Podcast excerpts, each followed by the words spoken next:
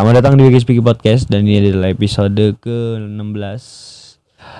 Apa kabar kalian semua yang udah mau dengerin gitu ya?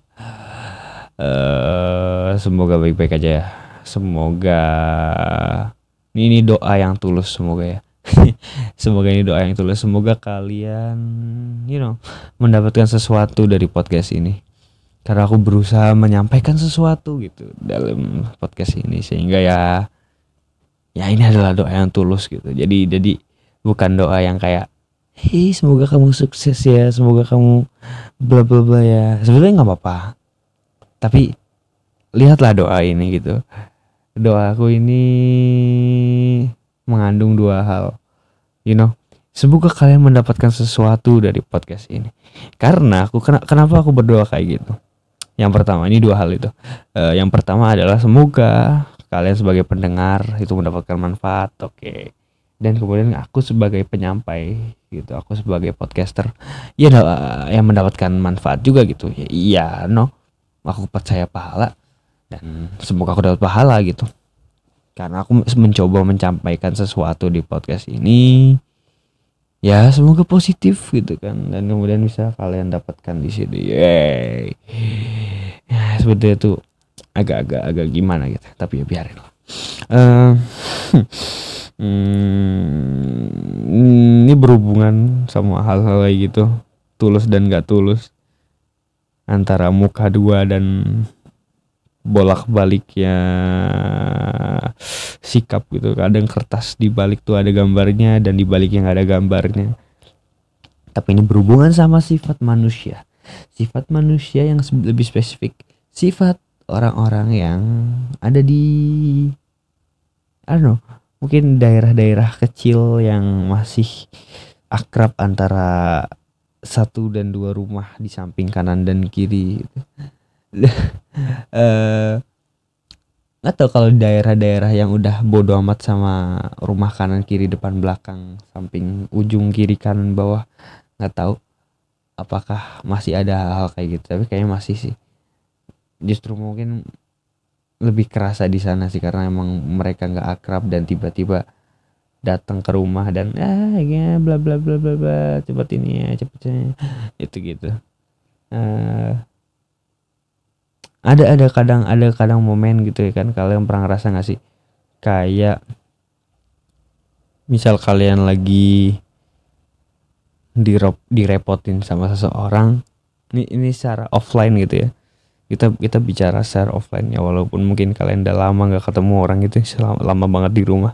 Tapi inilah marilah kita mencoba untuk uh, mengingat-ingat gimana waktu sebelum ada pandemik orang masih bisa bertemu ekspresinya masih kelihatan gak ketuban masker. Aduh. Jadi mominya tuh kayak you know orang repotin kita tapi kita berusaha untuk it's okay it's okay ini nggak apa-apa kok ini nggak apa-apa kok. Bentar ya saya bantu ya gitu. Eh, Eh, berusaha untuk untuk untuk untuk berusaha menampilkan bahwa yo yo yo yo ini ini oke okay kok uh, demi ah nggak tahu demi apa gitu uh, yang jelas itu kan sebetulnya kalian udah males kalian sebetulnya udah nggak mau bantuin hal itu. Udah pengen lepas dengan hal itu. Tapi tapi kenapa harus di iniin gitu kenapa kenapa kita harus uh, berpalsu-palsu gitu?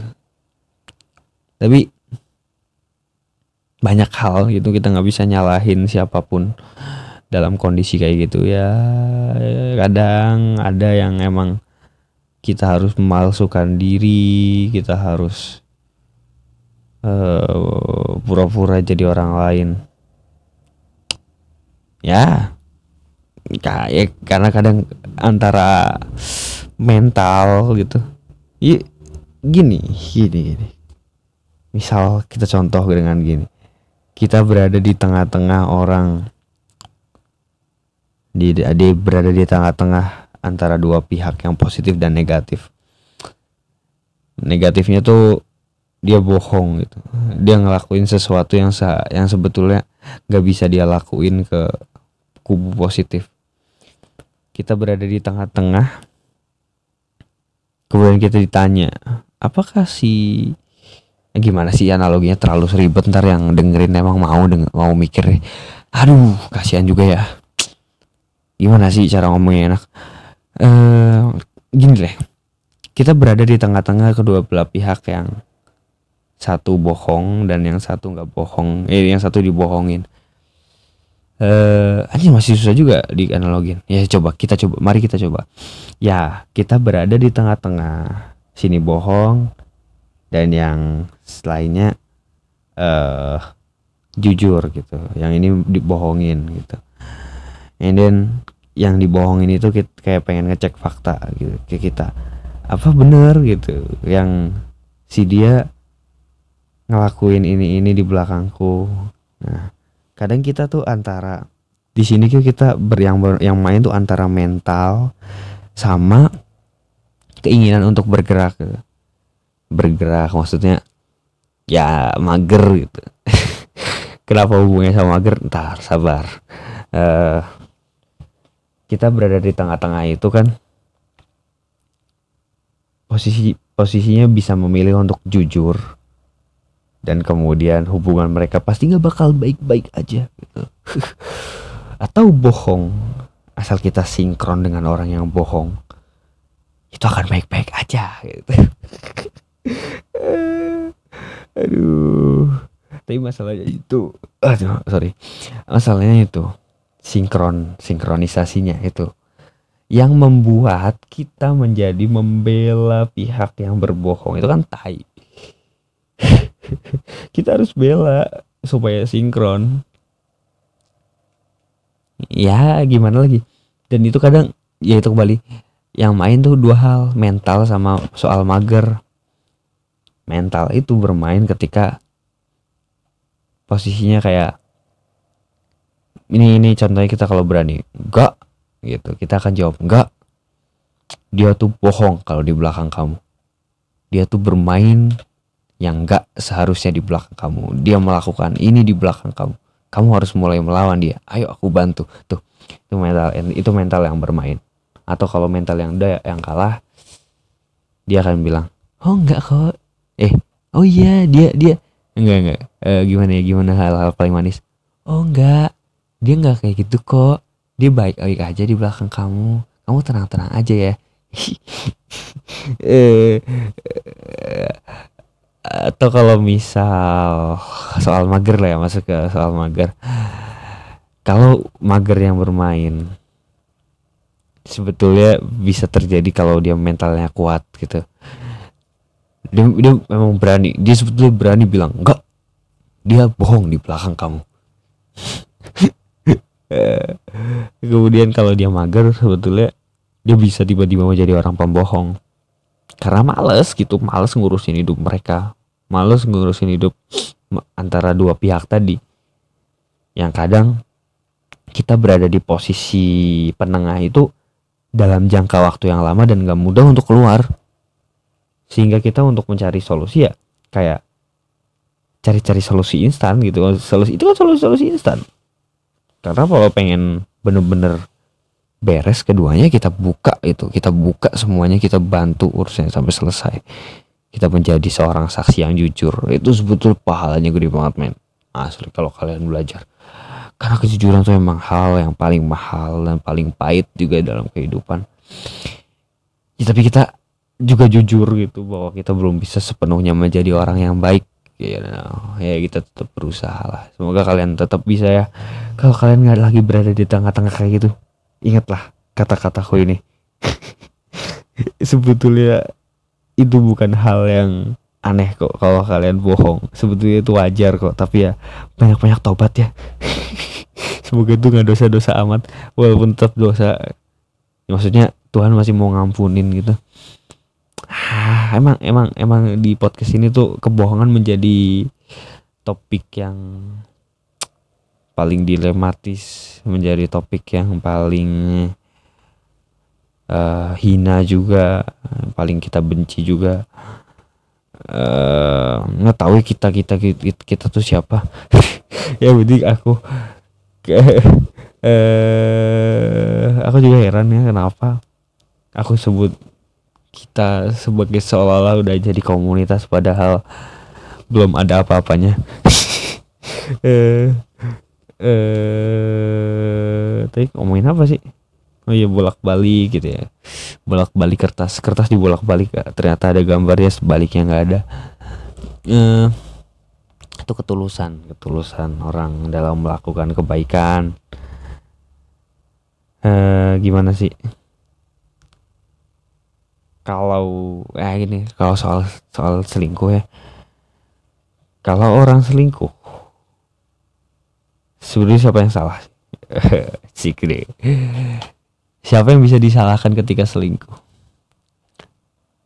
Ya menurutku yang bisa disalahkan adalah orang yang selingkuh. Yang diselingkuhin tuh total nggak salah eh beda ya pelarian sama selingkuh. Uh, apa sih apa sih batasan selingkuh buat aku? Selingkuh is fuck susah banget. Nggak tahu deh batasannya. Yang penting uh, ketika orang misal di, dikasarin ketika orang digebukin sama pasangan dia kemudian dia cari pelarian ke orang lain ya menurutku nggak apa-apa. Itu oke. Okay asal jangan sampai ada hubungan sama orang itu. Kalau sampai ada hubungan kalau sampai ada hal-hal yang berlebihan itu itu itu yang membuat orang itu menjadi salah. Itu yang membuat orang itu menjadi punya celah untuk dihujat. Itu bahaya gitu uh, tapi kalau dia tetap baik-baik aja dia cuma pelarian kayak ayo tolongin aku ayo tolongin aku kamu jangan eh jangan aku nggak mau digituin lagi kemudian dia datang dengan bantuannya kemudian dia lawan si orang suka gebukin itu dan kemudian walaupun someday dia bakal mendapatkan hubungan baru sama orang yang menyelamatkan itu oke okay. itu oke okay. Tapi kalau dia sampai melakukan hubungan di luar pernikahannya itu baru yang buat dia salah. Uh, itu itu sebetulnya harus berhati-hati gitu. Kalau misal kalian dalam posisi itu ingatlah kata-kata ini juga ya. Jangan sampai kalian terpleset. Jangan sampai kalian terpleset hawa nafsu karena pelarian. Itu emang tipis kadang ya. Orang pelarian malah jadi seneng gitu eh aja nih ngomongin hubungan gitu ya nggak apa-apa deh. Ngomongnya selingkuh ntar dibikin judul. Selingkuh gitu. Walaupun cuma dibahas dikit eh orang orang yang selingkuh tuh kadang emang tai ya. Eh karena emang orang uh, hubungan yang nggak legal hubungan yang uh, haram itu lebih indah daripada yang halal nggak indah bukan indah aku bukan menggunakan kata indah dalam kata kalimat haram itu adalah kebodohan paling besar gitu. Eh apa ya? Nikmat. kan gini. selingkuh itu nikmat lebih nikmat daripada hubungan yang biasa-biasa aja. Iya kan? Iya kan? Iya kan? Ya. Karena lebih menantang, karena lebih ini. Jadi kayak kayak dua belah pihak ngerasa kayak wah kita berjuang banget buat hubungan ini. Uh, kita kita uh, udah capek banget gini. Ke mana-mana harus sembunyi-sembunyi. Kalau hangout harus keluar kota biar nggak ada yang kenalin. Gitu. tapi ketika ketahuan malunya malunya malunya gitu kan. Kalian ngebayangin gak sih kalau suatu hari kalian punya uang kemudian kalian ninggalin si istri kalian. Nggak ninggalin si kalian nambah nambah mainan di luar istri kalian. Ya gue no, aku aku nggak sorry sorry pleset nih. Aku nggak bilang kalau istri itu adalah mainan tapi ya kalian aja tuh yang anggap mainan karena kalian punya uang banyak gitu. Ya, kalian kalian yang nggak tahu kalian siapa ya. Bukan kalian pendengar gue pendengar gue baik baik pendengar aku baik-baik tenang ya tenang tenang tenang. Kalian tetap di sini dengerin aku ngomong. Eh eh, orang-orang kemudian selingkuh. Oh ya kata-katanya yang patungnya orang-orang. Orang-orang mungkin selingkuh karena ketika dia belum punya apa-apa mereka cuma bisa menerima apa yang ada di depannya gitu. Yeah maksud kan maksud kan maksud kan? Ini deh gini tak jelasin lagi kalau kalian belum punya uang dan kemudian ada cewek yang suka sama kalian ya kalian bakal terima gitu. Nggak nggak nggak ngoyo-ngoyo. Ya yang penting dapat cewek lah. Yang penting punya pasangan hidup lah gitu. Mungkin kalian berpikir kayak gitu. Tapi ketika udah punya uang banyak gitu semua hal bisa diraih. Beda lagi ceritanya gitu. Ya itulah ujiannya di situ. Ujiannya di jadi orang tuh nggak bisa dibilang setia kalau belum ada apa-apa di hidupnya. Asik. Kalian belum eh kalian jangan anggap diri kalian setia kalau belum ada godaannya gitu. Lihat coba ngaca gitu ya ngaca apakah kalian ganteng? Apakah kalian punya duit banyak? Kalau enggak kalau enggak juga kalau enggak ganteng kalau enggak punya duit juga tolong jangan cepat-cepat mendiagnosis bahwa diri kalian adalah setia. Adalah diri kalian orang yang paling setia di muka bumi. Jangan men gitu. Ntar tiba-tiba kalian bisa lebih ganteng kalian bisa lebih punya uang. Hal itu bisa berubah gitu.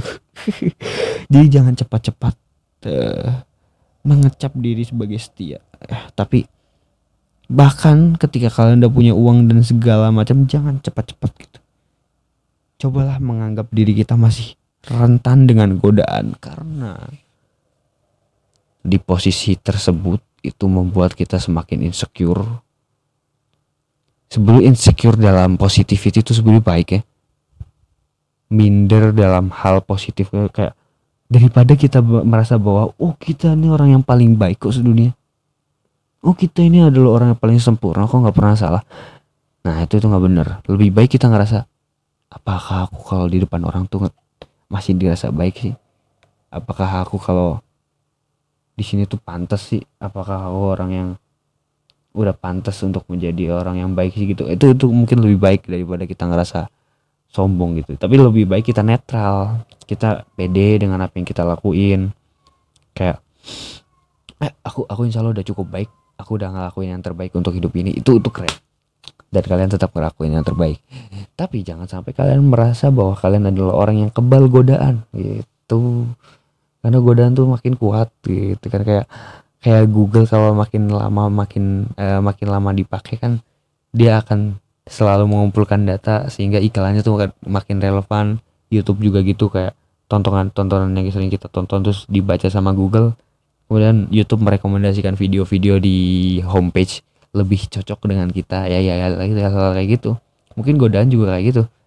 Makin lama kita hidup makin banyak hal yang kita lalui ya godaan makin banyak makin beragam makin mengkerucut makin sulit kita tangkis makin sulit kita hadapin. Ya itu. Jadi jangan mendiagnosis terlalu cepat bahwa diri kalian tuh orang yang kuat. Itu bahaya gitu. Ntar kalian terpleset akhirnya inget dulu-dulu itu makin malu gitu. Ya pokoknya gitu deh, jangan sampai orang-orang manipulatif berkumpul di podcast ini. Semoga kalian jangan manipulatif gitu ya gedenya. E, carilah uang dengan baik, carilah uang dengan jujur. E, milikilah hubungan yang baik dengan ih ternyata seru gitu ya bahas hubungan ya ntar boleh deh kapan-kapan ngajakin orang ngobrolin hubungan. Ini sebenarnya sebenarnya pendengar pendengarku tuh pengen ngobrol sama aku gak sih? Eh pendengar podcast ini kalau pengen ngobrol boleh loh. Ayo DM aja DM yang ngomong bib ayo ngobrol gitu. Oke okay, gitu kita ngomongin soal hubungan kalau kalian tertarik. Karena ternyata enak juga ya. Dan pengetahuanku ternyata cukup ya. Enggak enggak enggak jangan sombong jangan sombong oke. Okay. eh uh, sebenarnya tuh bingung ya sebetulnya sebetulnya minggu ini tuh mau ngomongin apa? Tapi aku harus take aja buat ya podcast minggu ini. Udah berapa menit? 17 menit tuh lama juga. Uh, apa-apa yang harus kita bahas lagi? Udah di I don't know. Iya besok adikku mau sunat ya. Adikku mau sunat dan dia ngomong sendiri bahwa kak eh bukan kak sih aku pengen sunat dong gitu. Itu, itu itu gentle hal yang paling gentle yang pernah aku denger. Isik aku mau sunat ya gitu. padahal aku tahu dia orang yang gak kayak gitu. I- enggak enggak dia dia nggak tahu tiba-tiba ngomong kayak gitu dan aku kayak wow keren banget gitu. Hmm, dan aku harus mendampingi besok. Nggak tahu gimana bakal eh secanggung apa aku. Aku bakal ngelihat Ih, yang dulu aku pegang, aku dulu dipegangin gitu, aku dulu dipegangin ketika sunat, dan sekarang posisinya aku harus megangin orang yang sunat. Dia waktu berputar begitu cepat, waktu berputar begitu, ya begitu padat, banyak hal yang terjadi, gile. Ini ini ini sebetulnya kemarin minggu kemarin tuh terjadi hal yang besar loh di kehidupanku, tapi aku gak mau cerita. Itu apa kata ya kenapa aku aku terlalu terlalu tertutup itu belakangan ini kepada dunia. Idih ngeri. Dan eh, ini aku buka di sini aja deh. Aku udah ngelakuin dopamine detox dari sosial media bernama Instagram dan Facebook. Ya aku udah berhasil ngelakuin ini berapa hari yang lalu gitu. Ya sebetulnya ngaruhnya tuh apa sih beb? Ngaruhnya itu aku lebih ngerasa punya kehidupan gitu. Aku lebih ngerasa punya kehidupan di kehidupan nyata. Tapi sepinya makin kerasa gitu. Kasihan banget. Sepinya makin kerasa di media sosial. Ya karena yuk kalian kalian biasanya kalau dia ngapain? Buka Instagram scroll scroll explore kalau nggak di Facebook cari-cari video lucu banyak gitu kan. Ya hiburannya banyak. Dan sekarang beda gitu. Di WhatsApp story ya story temen. Aku tetap tetap ngelihat gitu. Yang mana banyak ngehujatnya daripada senengnya. Banyak kayak ih apaan sih ini orang bikin kayak gini? Banyak. Jadi jadi mohon maaf ya teman-teman. Kalau misal kalian bikin story kadang aku tuh nyinyir. Tapi dalam hati doang kok tenang dalam hati doang. Jadi aku nggak nggak nggak nggak nggak nggak komen. Ya aku kadang komenin bahwa kayak apa sih? Gitu. Tapi nggak jarang. Aku lebih banyak memendam hal-hal tersebut dalam hati supaya menjaga perasaan kalian gitu. Menjaga keharmonisan antara kita berdua juga gitu. Gak, semu gak semuanya aku nyinyir kok. Yang lebay-lebay aja gitu. Tenang tenang tenang. Eh tuh juga kalian kalau dinyinyirin aku apa pengaruhnya sih? Aku tuh siapa sih? Nggak ada apa-apanya tenang. Aku bukan siapa-siapa kok. Eh dan aku tetap akan baik-baik aja depan kalian. Tenang tenang tenang tenang. Eh udah udah udah udah udah udah. Jangan jangan dilanjutin. Ah aku ngomong apa sih? Aku ngomong apa? Lupa lupa asli lupa lupa. Eh udah deh. Udah udah, udah. intinya besok. Nanti nanti nanti pak nanti pagi ya aku aku ini tag hari minggu men. Hari minggu aku tag dan nanti aku harus nemenin adikku buat sunat. Aku pengen bikin vlog buat itu ya. Karena know ketika udah gede gitu ya aku pengen aku aku aku berharap banget aku bisa melihat momen-momen di mana aku nangis di mana aku lagi sunat dan ini adalah saatku. Asik ngeri nih. Dan ini adalah saatku mendokumentasikan sunat adikku supaya ketika dia udah gede ngelihat uh, gimana prosesi dia sunat. Ini kayaknya dia bakal seneng banget. Apalagi kalau nggak kasih tahu dan tiba-tiba aku tunjukin itu ketika dia udah di umur 17 dan berapa kayaknya dia bakal seneng banget. I don't know.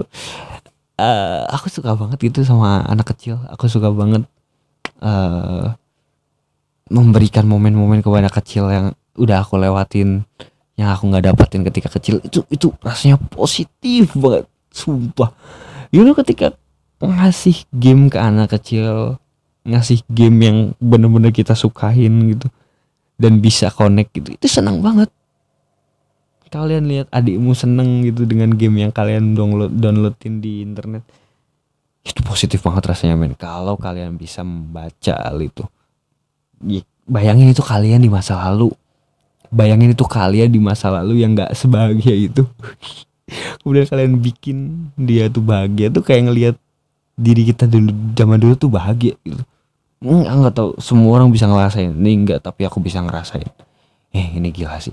Berarti ini podcastnya bakal jadi judulnya mungkin apa ya? Dari pertama kan kertas bolak-balik kosong selingkuh dan soal sunat. Udah deh Eh, ayo ayo ayo aku pengen pengen ngomong lagi terakhir. Kalau misal ada yang dengerin sampai ini terakhir.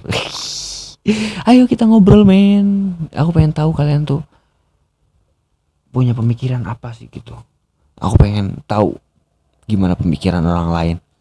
Banyak berdiskusi. Ayo ngobrol soal hubungan. Oke okay, oke okay, it's okay. Ngomongin soal apa terserah oke. Okay. dan terima kasih udah mau dengerin sampai terakhir. See you next time